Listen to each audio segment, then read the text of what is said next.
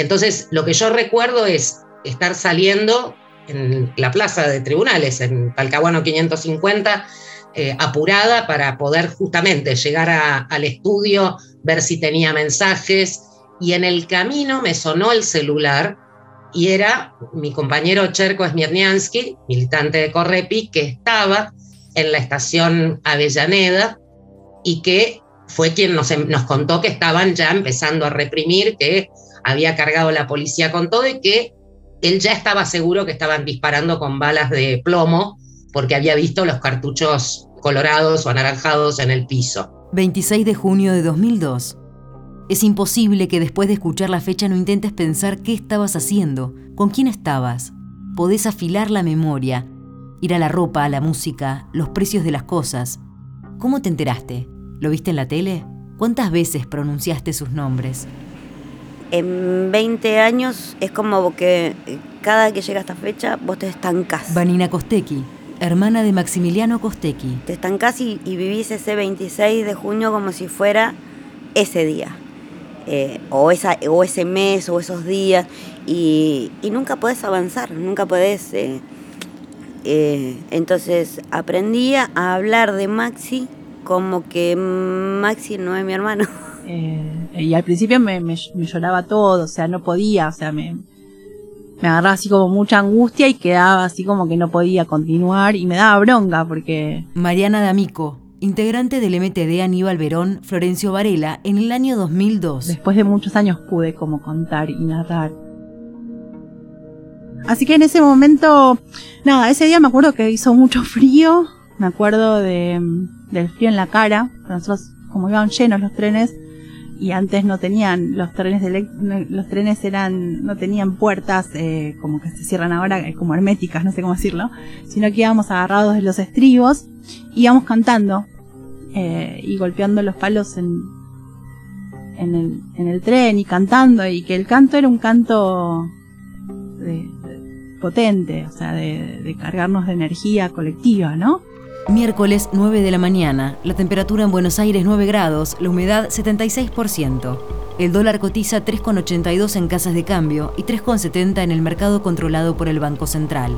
El salario mínimo es de 200 pesos, el plan jefes y jefas de hogar es de 150. El día anterior, Lavagna viajó a Washington para reunirse con el FMI. Había temor que la crisis argentina se contagie a Brasil y Uruguay. No se habla de ajuste, concentración de riqueza, ni despidos masivos. En cambio se usa un eufemismo, redimensionamiento del sector financiero. La economía bate récords históricos de caída del PBI.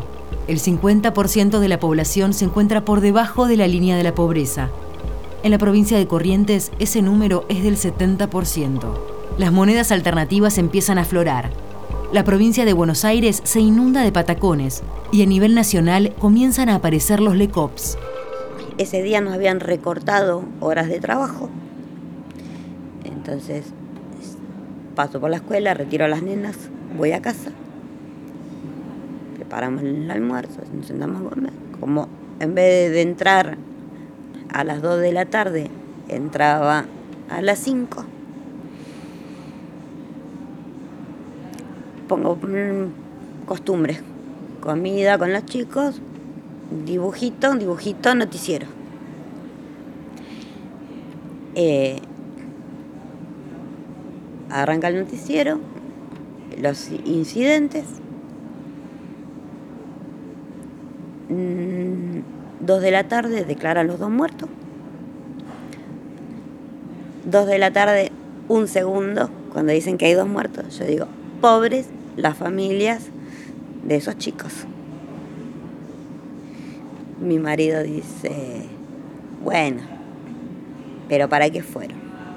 Creemos que, que cortar rutas es un símbolo de enfrentamiento directamente con el poder. Año 2002. Sebastián Acher entrevista a Darío Santillán durante un corte de la autopista Buenos Aires-La Plata. El mismo poder que todos los días nos está cagando de hambre, que todos los días hace que se mueran los pibes, que todos los días hace que en, la, que en, los hospitales no haya remedio, que todos los días hace que la educación sea mucho más baja, pues sabe que educándonos podemos hacerle frente con conocimiento. Bueno, ellos no pretenden que no lo tengamos. Había 300 asambleas en todo el país. De esas, 100 estaban en la ciudad de Buenos Aires. las barriadas, comedores y asambleas comunitarias eran espacios de construcción colectiva. Maxi conoce em, en el tren, él iba a la escuela y en el tren conoce a unos chicos que le llamaban la atención que él estaba dibujando. Entonces Maxi le dice, eh, ¿a dónde van? A una marcha. ¿Y va a dónde va? A la escuela. Mira la contradicción. Eh, nosotros éramos muy curiosos, muy curiosos. Y la curiosidad nos lleva a que Maxi termina conociendo a estos chicos en el tren, los, lo invitaron al comedor de Guernica, va al comedor de Guernica, se empieza a involucrar enseñándole dibujo a los chicos, eh, a construir un horno para que tuviesen donde, con, donde comer eh, pan y no tortas fritas. No, y las asambleas, por ejemplo, fue, para mí fue todo, nosotros vendíamos pan, comprábamos pan en una, en una mayorista de pan de, de, de Verazate y nosotros éramos de Varela, estábamos ahí en el límite, así que teníamos que tener un cuidado bárbaro con, el sindicato de panaderos porque si no se pudría.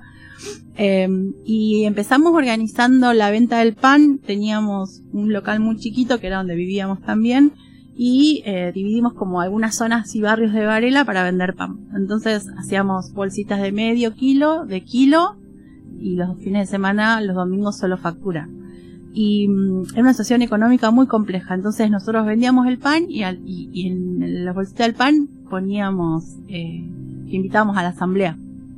Eh, y también dábamos fiado, que estaba bueno porque después era un quilombo cobrarlo, bueno, nada, como que nos dimos diferentes estrategias para poder como conocer el barrio, que la gente nos conozca y al mismo tiempo a través de la venta del pan y era bueno, fíjate, vos estás con laburo, estás sin laburo, mira, nos juntamos tal día, tal horario, en tal lugar, en la cancha, con él. En un momento yo le dije a Macy, le digo, eh, se vienen momentos heavy. Porque le digo, mira el laburo, le digo, me pagan. Un día me pagan con patacón, el otro día me pagan con lecop, el otro día me atrasan, en vez de pagarme en el día que me tienen que pagar, me, me tardan más. Digo, así que Ojo, cuídate. Ese día la concentración estaba convocada para la mañana. El Bloque Piquetero Nacional, el Movimiento Independiente de Jubilados y Desocupados y la coordinadora Aníbal Verón habían acordado en conjunto una gran jornada de lucha con el corte de los cinco accesos más importantes a la capital federal. Uno de ellos, el puente Pueyrredón. Tuvimos una reunión, me acuerdo, de seguridad la noche, en Varela, en la casona donde teníamos nosotros al local, con todos los compas de la Verón y otras organizaciones, y ahí nos enteramos que el bloque piquetero nacional de la parte del corte de Avellaneda habían decidido entrar por Mitre en vez de por Pavón. Nosotros habíamos acordado entrar todos por Pavón, subir al puente y cortar el puente, ese era como el objetivo. Y ahí nos enteramos que, bueno, que, que el bloque definía entrar por Mitre.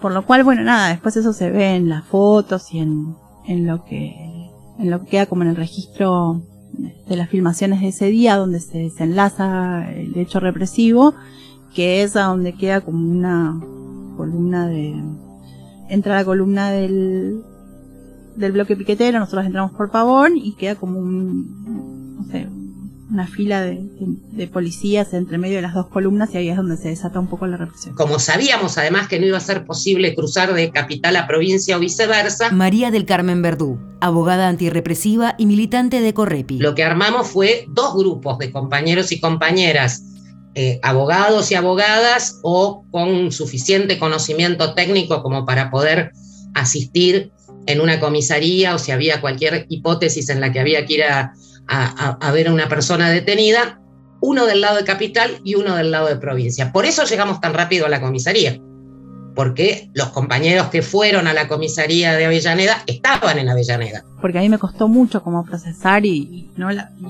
culpa de pensar en, en, la estación como ese lugar, ¿no? Donde además nosotras, yo les decía a las compas que suban y el andén en la estación Darío y Maxi tiene tres... Eh, como tres escaleras, no sé si para quien no conoce, ¿no? La que va a Lanús es la del centro, la que va a estar en el medio, la otra va a Capital y la otra va a La Plata o Aquiles.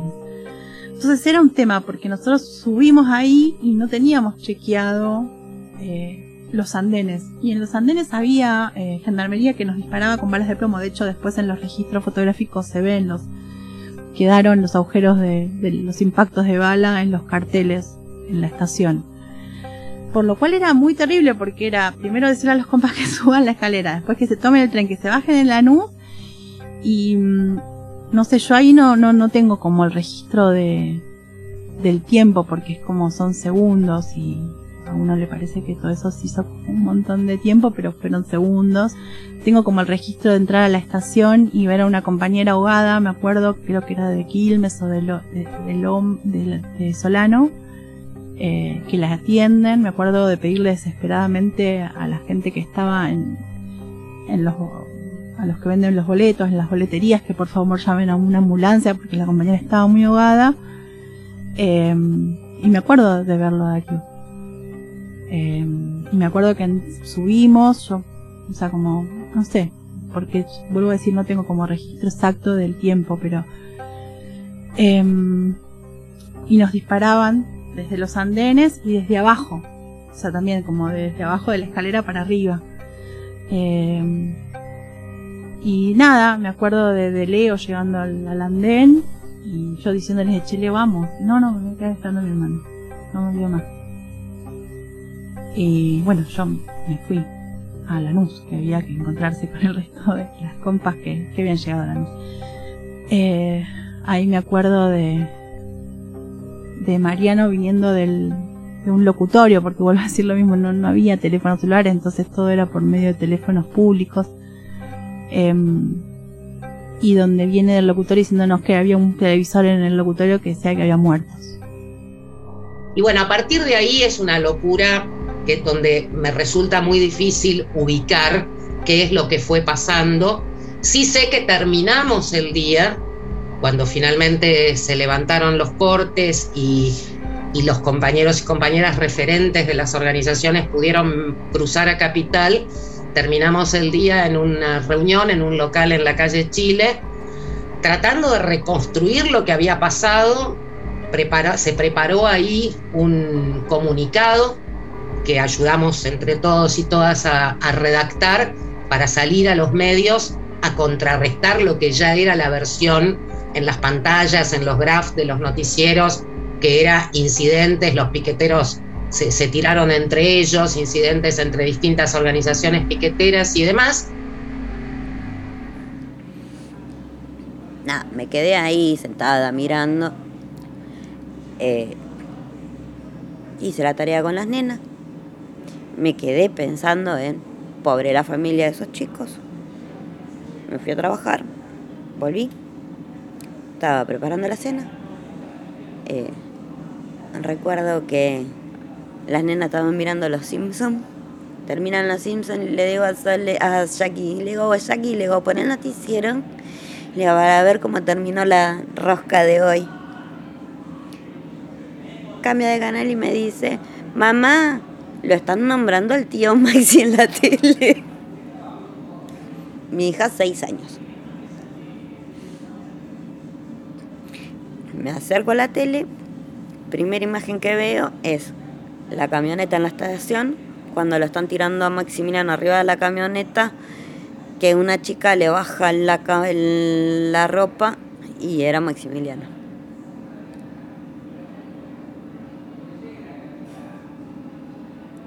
me subo al colectivo acá y creo que desde que me subí y el pasajero de al lado se sentó al lado mío con el diario y la tapa del diario era mi hermano, me fui llorando desde acá hasta allá. Todo el camino.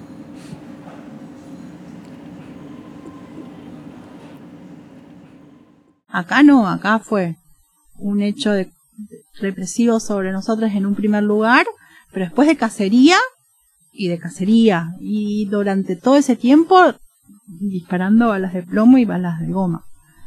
Eh, y también, nada, poner sobre, eh, sobre la mesa algo que fue muy importante y porque después eso se instauró, que fue la primera vez que actuaron las tres fuerzas represivas del Estado en conjunto. Y en ese momento no estaba permitido, o sea, no, no había algo legal que dijese que se podía hacer ese tipo de operativo.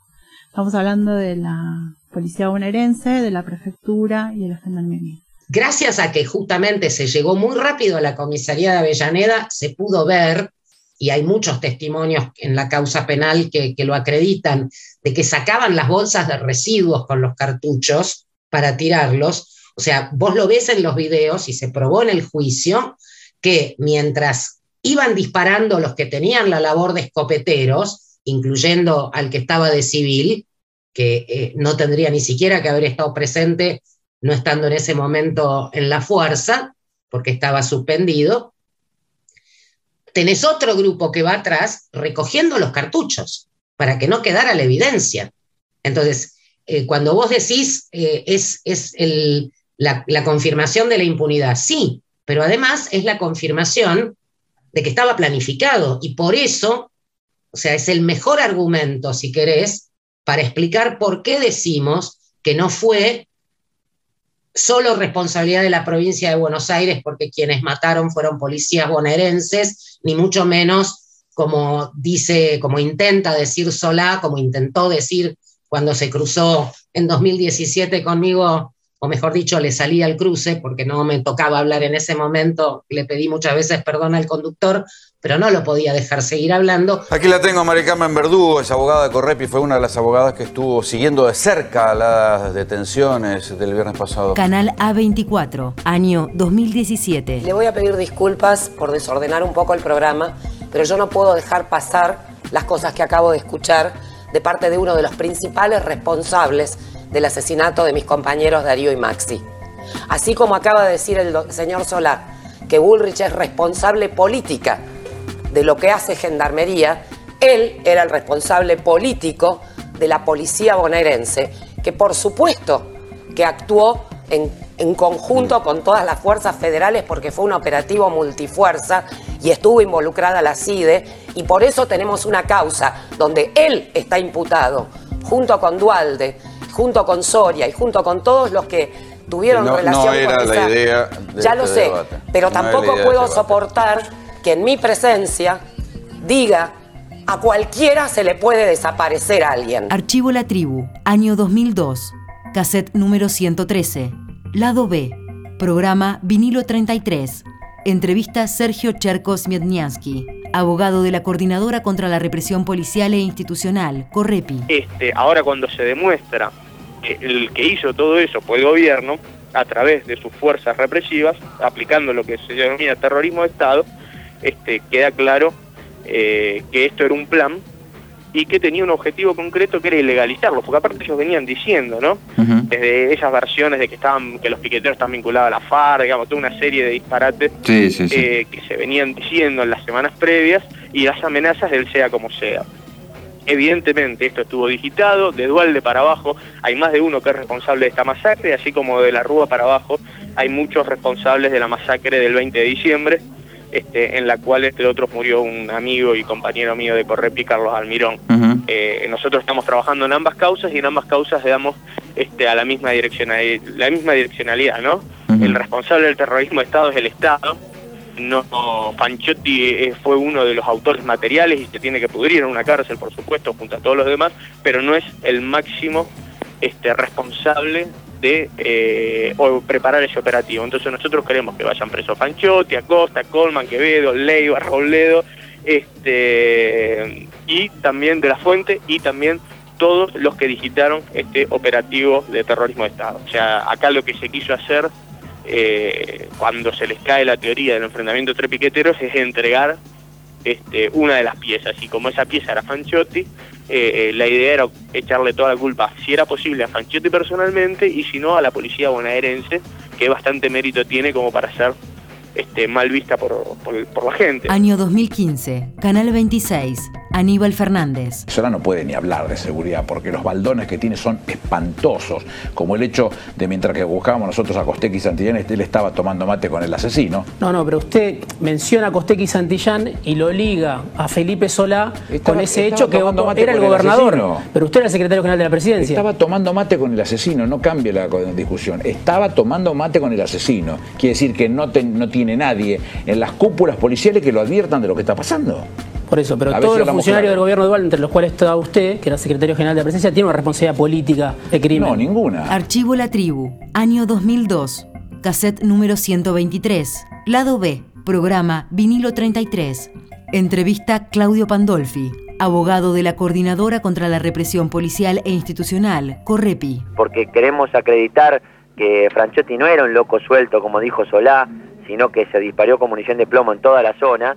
Y, y que puedan reconocer a los autores del disparo. Archivo La Tribu, año 2002, cassette número 150, lado A, programa Vinilo 33, columna de Ricardo Rajendorfer, periodista especializado en temas policiales. O sea, yo pienso que lo del 26 de junio en realidad había comenzado mucho antes, había comenzado más precisamente cuando allá por mayo de este año, el entonces este, director de la CIDE, Carlos Soria, presenta un informe basado en grabaciones clandestinas que se habían hecho en un congreso piquetero en el Estadio Gatica, que creo queda en Villa Soldati, donde, bueno, los oradores habrán expresado... ¿no? No, es cerca de Avellaneda, es cerca de Avellaneda. Habrán expresado este, frases tales como etapa pre-revolucionaria o algo por el estilo, y este buen hombre creyó que este, estábamos frente a una situación insurreccional. es más. era Kerensky. Entonces, este, eso le convenía a los operadores dualdistas, porque digamos, los tipos querían diferenciar a los piqueteros de los caceroleros, o sea, a, Castells de Artaza, ¿no?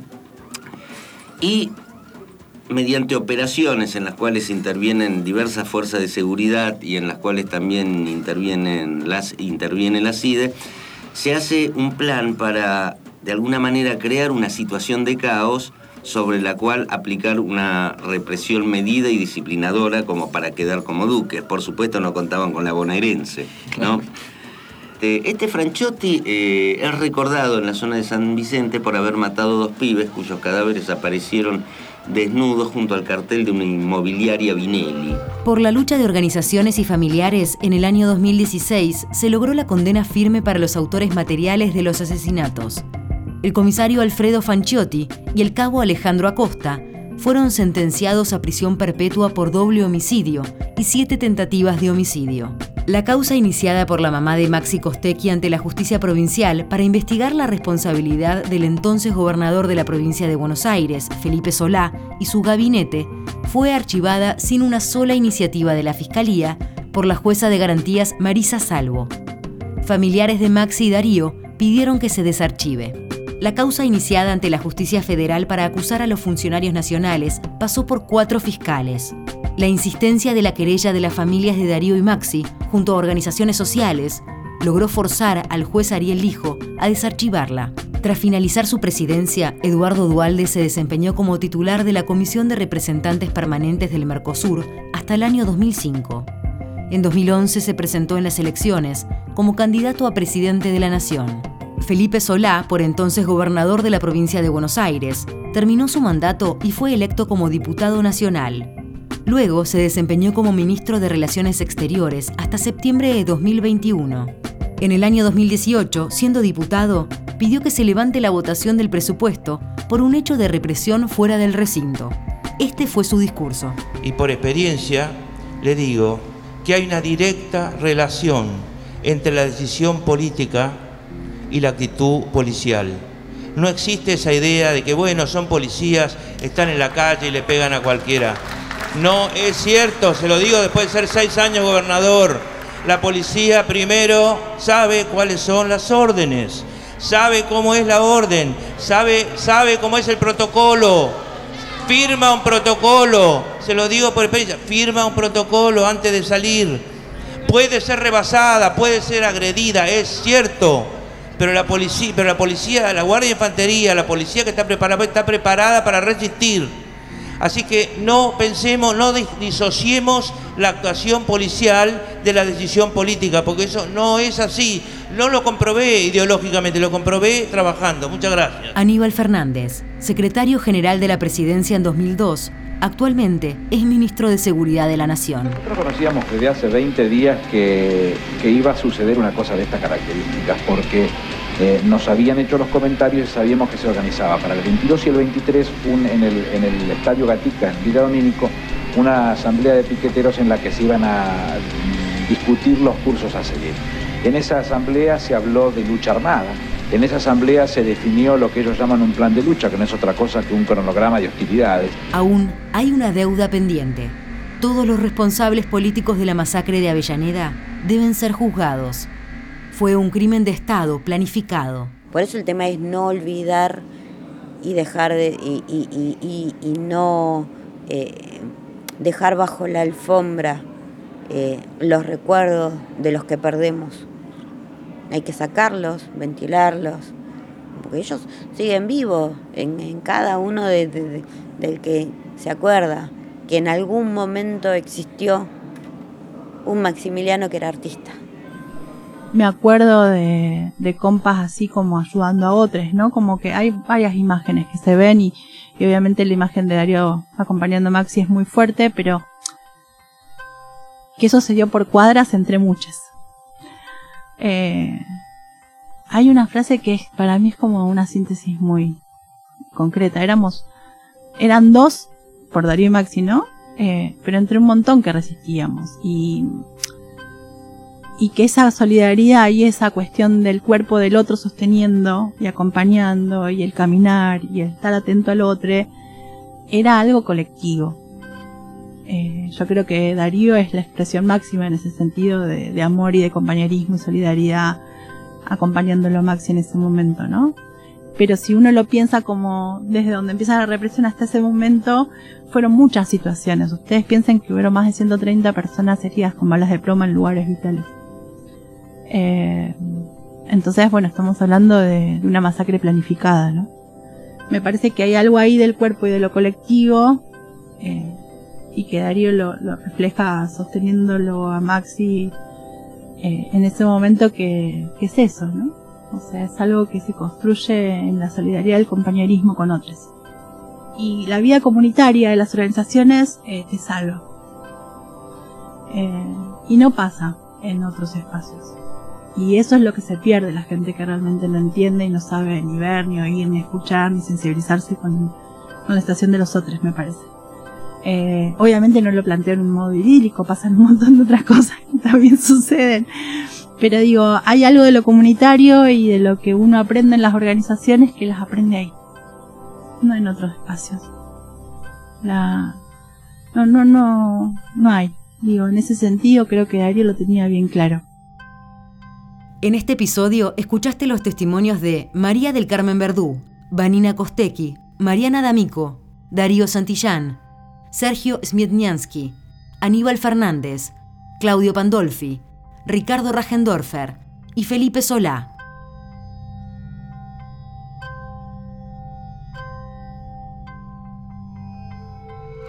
Archivo La Tribu, año 2001. Entrevista a Darío Santillán. Programa Giro a la Izquierda. Pero creemos, sencillamente lo decimos con humildad, nosotros no tenemos una gran perspectiva hacia adelante en cuanto a nosotros como respuesta. Creemos que la única respuesta que podemos dar a la crisis esta es seguir peleando, seguir construyendo organización, porque bueno, lo que existe hoy es muy incipiente, más allá de que el movimiento piquetero sea uno de los que están encabezando la lucha hoy en Argentina. Creemos que tenemos que seguir construyendo el poder, porque creo que apuntamos a eso.